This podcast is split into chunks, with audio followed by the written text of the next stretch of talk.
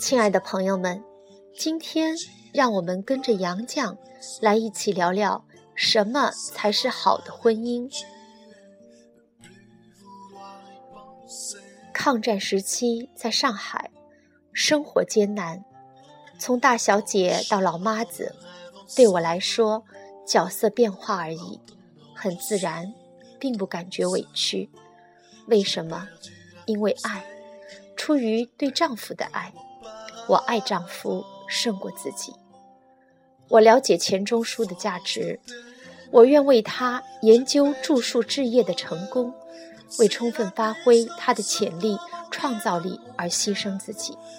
这种爱不是盲目的，是理解，理解愈深，感情愈好，相互理解才有自觉的相互支持。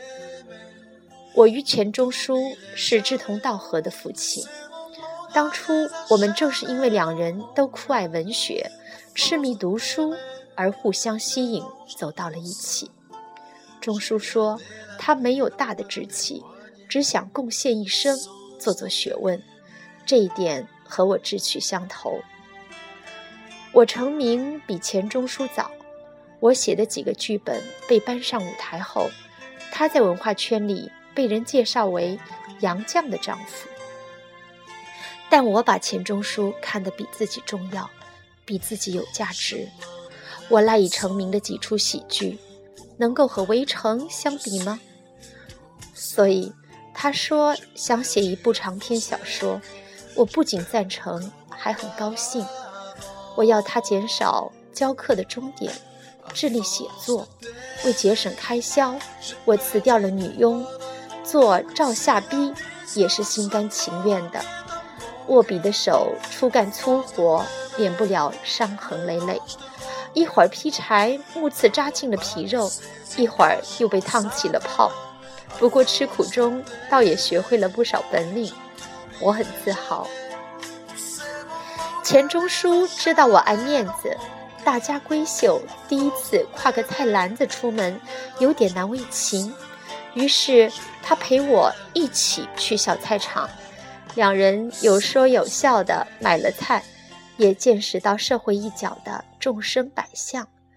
他怕我太劳累，自己关上卫生间的门，悄悄地洗衣服，当然洗得一塌糊涂，统统得重洗。但他的提己让我感动。诗人辛迪说：“钱钟书有预期癖。”钟书的确欣赏我，不论是生活操劳或是翻译写作，对我的鼓励很大，这也是爱情的基础。同样，我对钱钟书的作品也很关心熟悉。一九八九年，黄蜀芹要把他的《围城》搬上屏幕，来我家讨论如何突出主题。我觉得应表达《围城》的主要内涵，立刻写了两句话给他。那就是围在城里的人想逃出来，城外的人想冲进去。对婚姻也罢，职业也罢，人生的愿望大都如此。围城的含义不仅指方鸿渐的婚姻，更泛指人性中某些可悲的因素，就是对自己处境的不满。钱钟书很赞同我的概括和解析。觉得这个关键词识获我心。在一百零二岁时，杨绛这么说：“我是一位老人，竟说些老话。对于时代，我是落伍者，没有什么良言贡献给现代的婚姻。只是在物质至上的时代潮流下，想提醒年轻的朋友。”男女结合最最重要的是感情，双方互相理解，才能互相欣赏、吸引、支持和鼓励。我以为夫妻间最重要的是朋友关系，即使不能做知心的朋友，也该能做互相陪伴的朋友或互相尊重的伴侣。门当户对及其他，其实并不重要。